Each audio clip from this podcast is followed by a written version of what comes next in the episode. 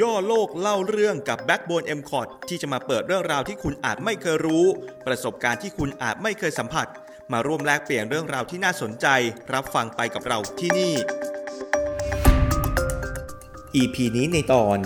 สังสิ่งมงคลนำความสุขความสำเร็จมาสู่ผู้ครอบครองตอนหนึ่งมีความนิยมกระแสหนึ่งที่เกิดขึ้นมาสักพักแล้วเกี่ยวกับเครื่องประดับ แท้จริงแล้วไม่ใช่เครื่องประดับ แต่เป็นการสร้างความมงคลขึ้นไว้แก่ตัว เรื่องที่ว่าคือการห้อยสัง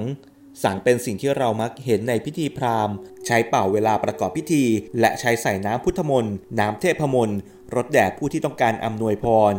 ตำนานของสังตามคำพีปุราณะกล่าวถึงพรหมธาดา พรหมผู้มีความสำคัญเป็นใหญ่กว่าพรหมทั้งหลาย เป็นผู้ทรงไว้ซึ่งพระเวท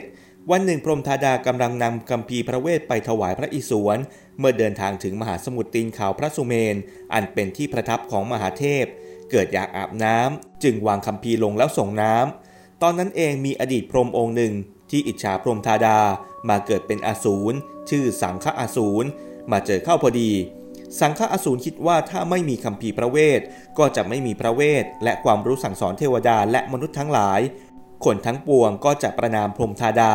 คิดได้ดังนั้นสังฆอสูรจึงให้ผีเสื้อน้ำไปขโมยคำพีพระเวท มาแล้วจัดการกลืนลงท้องไป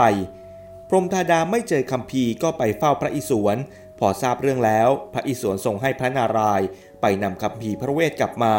พระนารายณ์ต่อสู้ชนะสังฆอสูรจึงเอาพระหัตถ์ล้วงเข้าไปในปากสังฆอสูรเพื่อเอาคำพีพระเวทออกมาจากท้อง กลายเป็นรอยนิ้วพระหัตถ์ ปรากฏอยู่ที่ปากของสังฆอสูรตั้งแต่นั้นมา สังฆอสูรกลายเป็นสิ่งมงคล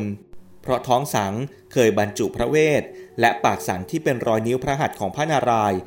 หากจะประกอบพิธีกรรมอันศักดิ์สิทธิ์เมื่อใด ให้พราหมณ์เป่าสังเป็นเครื่องหมายของพิธีอันเป็นมงคล นี่เป็นส่วนหนึ่งของความเชื่อในความศักดิ์สิทธิ์ของสังนำมาซึ่งเหล่าผู้ศรัทธา และนำมาใช้เป็นสิ่งมงคล ยังมีเรื่องราวเกี่ยวกับสังในตอนที่ 2 ให้ติดตามใน EP หน้า